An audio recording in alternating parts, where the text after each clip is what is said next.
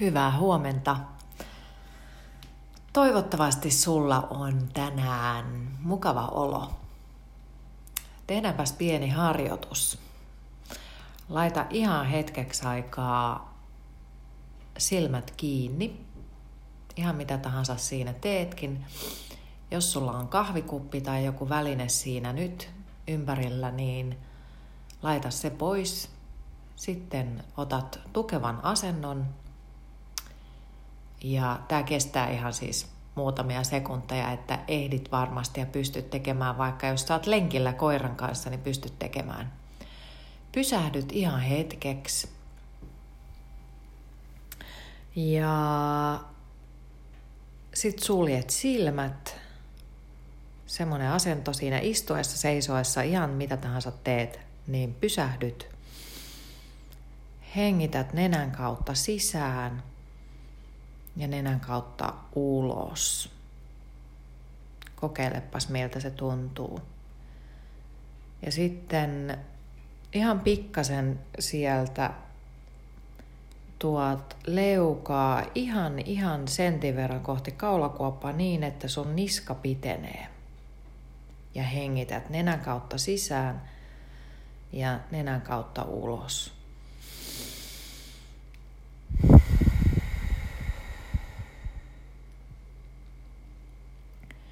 Ja aisti miltä siellä kehossa tuntuu just nyt. Aistit vähän siitä, että minkälainen olo mun kehossa on tällä hetkellä. Onko siellä sellainen pinnistelevä olo? Onko rauhallinen olo? Onko ahdistunut olo? Onko säteilevä? Minkälainen se olo, jos sä voisit nyt omasta mielessä kuvailla sitä olotilaa, miltä siellä tuntuu? Hmm. Onko siellä hyvä olo? Kiristääkö paikat. Ja sitten nyt vielä kerran vielä sisään ja ulos. Hengität. Ja sitten sä voit avata silmät. Joo, se jolla oli koira siinä mukana, niin koira sai varmaan jonkunlaisen hepulin, että miksi me nyt pysähdyttiin just nyt. Sen takia, koska tehtiin mindfulness-harjoitus pieni, hyvin hyvin lyhyt. Jos sulla on elämässä kiirettä, kiirehetki, niin ihan pelkkä tämmöinen pieni hetki riittää tunnustelemaan, että miltä siellä tuntuu. Tämä on hyvä tehdä esimerkiksi silloin kun vastaanottaa sähköposteja, joku sähköposti saattaa tuottaa jonkun reaktion kehossa, niin ennen kuin vastaa, ennen kuin tekee minkälaisia liikkeitä suuntaan tai toiseen, niin vastaanottaa sen tunteen. Vastaanottaa sen tunteen joka kehoon tulee, jos saattaa tuntua siltä, että nyt siellä sähköpostin päässä mm, joku sai minut ärtyneeksi tai minun kehossa tapahtuu jotain, niin tämä on keino tai on ihan mikä tahansa tapahtuma, niin Tämä on keino, millä pääsee siihen tunnetilaan kiinni ja sitten voi herätellä itsensä siitä tunnetilasta. Aistia, että miltä minusta tuntuu, mitä tuo tunnetila, joka sieltä nousee, miten minä voisin sitä käsitellä tai mistä se kumpuaa. Se on vaan tunnetila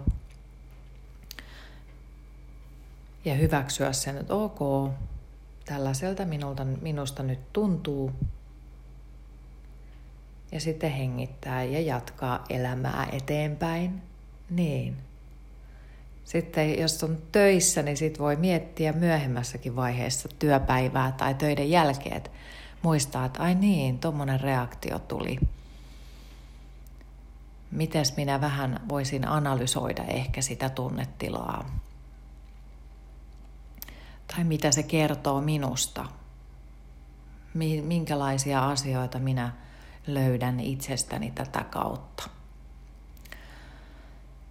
Joo, syy minkä takia tämän otin tähän alkuun on se, että mulla on tällä viikolla käsittelyssä John Kabat-Zinnin Mindfulness-kirja, tietoisen läsnäolon perusteet.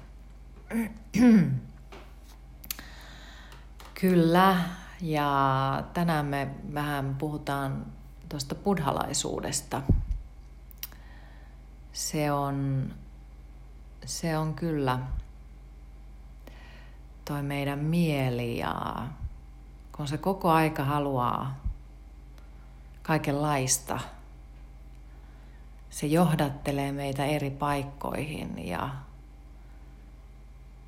se laittaa meidät ajattelemaan ja tuntemaan asioita joka on siis tietenkin meidän mielikeho, kun se työskentelee yhdessä, niin se haluaa kertoa meille jotain. Sillä on meille asiaa. Ja sitten me tuulispäänä mennään niiden asioiden ohi, eikä me koeta niitä. Pysähdytä niiden äärelle. Tai sitten, että me pysähdytään niiden äärelle tosi vahvasti ja me ei päästä sieltä ulos. Joo, toi kirja kertoo siitä, että se, se on tosi tärkeää tehdä sitä harjoittamista jatkuvasti. Eli koittaa olla hereillä, ravistella itseänsä siihen läsnäoloon ei velloa niiden tunteiden maailmassa, koska ne saattaa meitä viedä aika voimakkaasti. Ja niin kuin tuossa edellisellä viikolla kerroin siitä, että, että aivot vähän liimautuu kiinni niihin tietyn tyyppisiin tunteisiin. Se, mä, mä en ole mikään siis neurotieteilijä enkä tiedä tästä aiheesta, mutta – sen verran näistä tunteista ymmärrän ja sen verran itsekin koekaniinina tässä viimeisen kymmenen vuoden aikana ja voisin sanoa, että koko elämäni ajan on ollut koekaniini itselleni, niin huomaa kyllä, että tietyn tyyppiset tunteet imevät puoleensa – että kun me ollaan ja eletään jossain tietyn tyyppisessä tunnemaailmassa, sanotaan vaikka, että on se sitten se ahdistus tai viha, niin kun siinä tarpeeksi kauan velloo, niin sitten eräällä tavalla se jää päälle. Ja siitä on vaikea niin kun irrottautua pois että pitää ihan opetella tuot niin kuin, vähän niin kuin kävis kuntosalilla tai opettelisi jonkinlaisen uuden taidon, minkä tahansa laisen taidon, niin aivoja pitää opettaa. Vähän niin kuin kuntosalilla jumppaat ja työstät hauista. niin aivot on sellainen hauis, jota pumpataan ja sitä työstetään erilaisilla uusilla tunteilla ja myöskin, myöskin sillä läsnäolon tunnetilalla. Opetetaan aivoja siihen, että ne kokisivat uudenlaisia kokemuksia, uudenlaisia tunteita ja se läsnäolon tunnetila on on uudenlainen. Se on ihana. Se on siis niin ihana, kun siihen herää. Se on käsittämätön. Maailma muuttuu yhtäkkiä tosi tosi kauniiksi. Erityisesti jos on pitkään ollut vaikka ahdistunut. Mullakin on ollut se pitkään ahdistunut olotila, varmaan koko mun elämäni, semmoinen pelokas. Ahdistunut ja pelokas. Säikky ihminen. Äh, traumatisoitumisesta johtuvaa. Sitten me ollaan, toiset ihmiset on, ei, ei, ei edes tarvi mitään traumatisoitumista taustalle, vaan saattaa vaan olla niin herkkä ihminen, että on jatkuvasti vähän varuillaan. Ympäristö, liian kovat äänet, valot.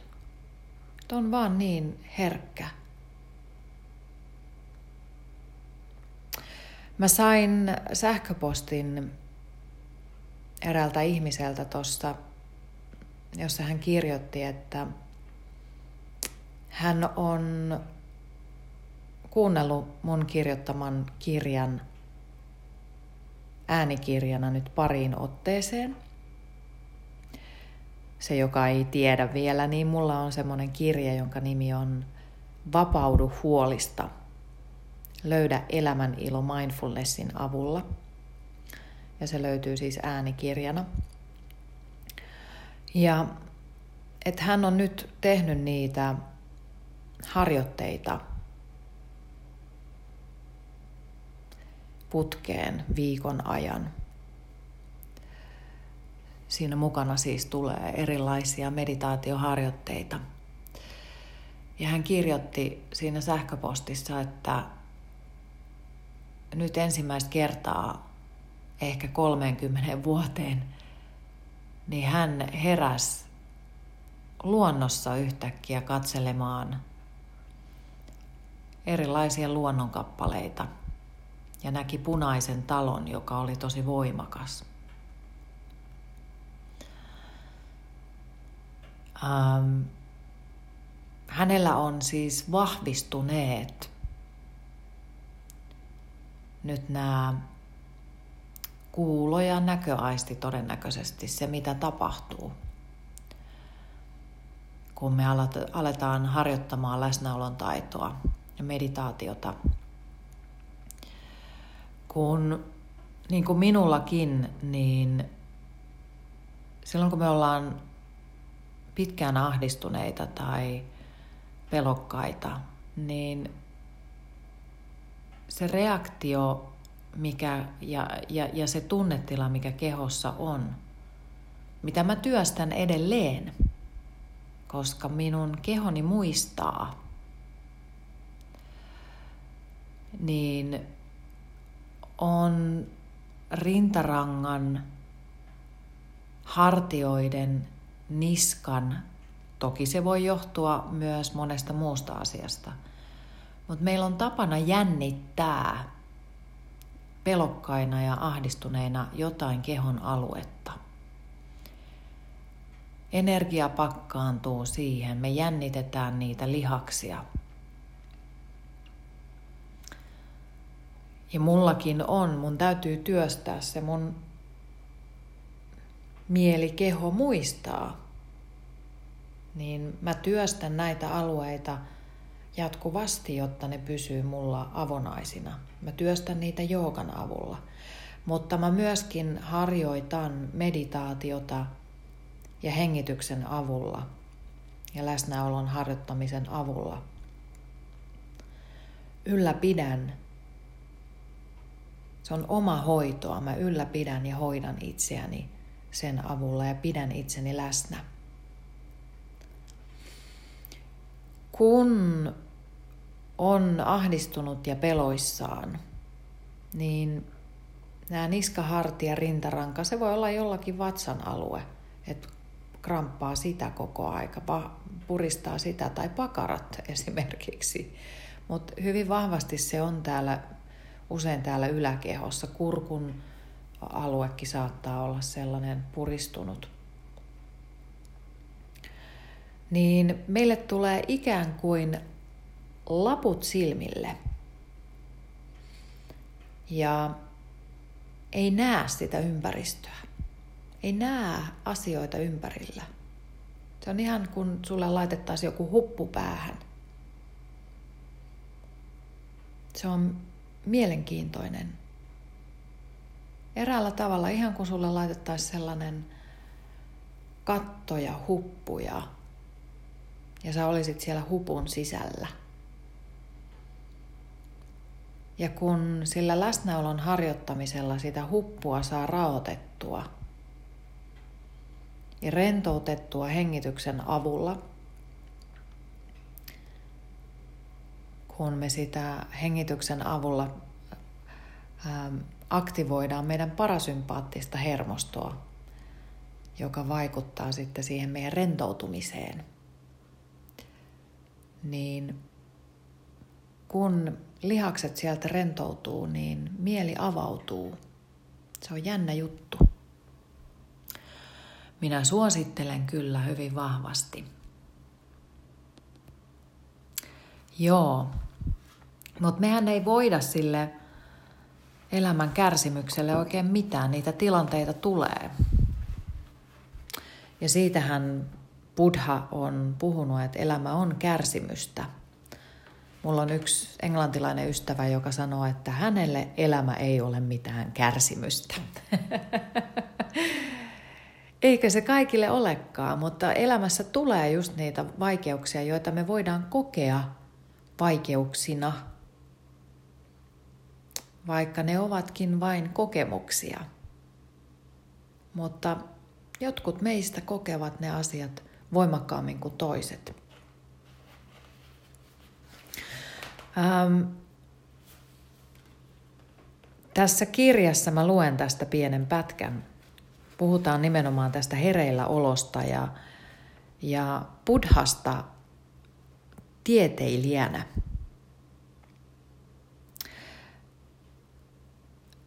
Monet ihmiset eivät ole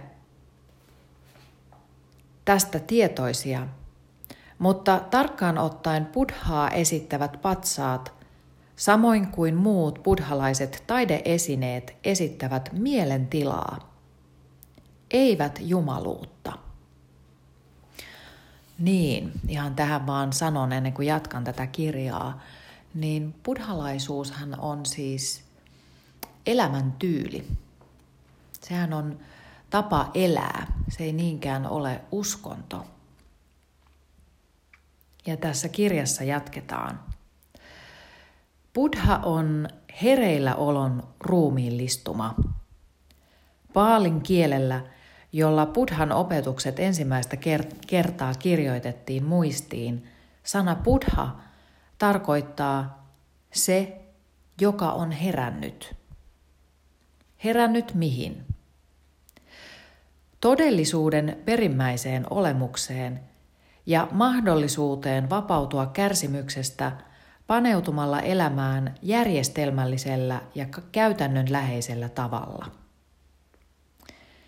Buddhan oivallukset olivat kovan työn takana. Hän omisti monta vuotta elämästään erilaisille vaivalloisille meditaatioharjoituksille. Buddhan oivallukset ovat yleismaailmallisia samalla tavoin kuin termodynamiikan lait, painovoima ja muut merkittävät tieteelliset oivallukset. Buddha sanoi selvästi, että hänen kokemuksensa ja oivalluksensa pätevät keneen tahansa ihmisolentoon ja millaiseen tahansa ihmismieleen. Eivät vain buddhalaisiin tai buddhalaista meditaatioita, meditaatiota harjoittaviin. Jos ne eivät olisi yleispäteviä, niiden arvo olisi varsin vähäinen. Nyt joitakin noista väitteistä on mahdollista testata tieteellisesti. Buddhalaisen tutkijan Alan Wallisin mukaan buddhaa voidaan pitää nerokkaana tieteilijänä, jolla ei omana aikanaan ollut käytössään muita välineitä kuin oma kehonsa ja mielensä. Hän käytti sitä, mitä hänellä oli. Ja hän hyötyi suuresti paneutumisestaan mieltään askarruttaviin syvällisiin kysymyksiin, kuten mikä on mielen olemus, mikä on kärsimyksen olemus ja onko mahdollista elää vapaana kahleista ja kärsimyksestä. Näin. Kyllä. Kärsimystä tulee, kärsimystä menee. Onnellisuutta tulee ja onnellisuutta menee. Se on tällaista jatkuvaa. Mutta mikä on se todellisuus? Mikä on totta? Mm. Se on se päällimmäinen kysymys. Mikä tässä maailmassa on totta? Maailmassa on totta sinun keho. Maailmassa on totta luonto, asiat, mitä ympärillä on. Mutta se mielen tuottama kuvitelma, niin se yleensä ei ole totta. Jolloin on hyvä herätä ja pitää itsensä hereillä, läsnä. Ja harjoittaa läsnäolon taitoja. Jatkuvasti pikkasen, niin kyllä sieltä kehittyy semmoinen tietyn tyyppinen tyytyväisyys, yleinen jatkuva tyytyväisyys. Ja ehkä se kiitollisuus sieltä. Omaa elämää ja hengitystä kohtaan. Jep. Näin tänään tällä tavalla. Minäpäs jatkan kahvin hörpsäämistä tosta ja sitten ponkasen omiin puuhiini. Ihanaa päivää sulle. Moikka!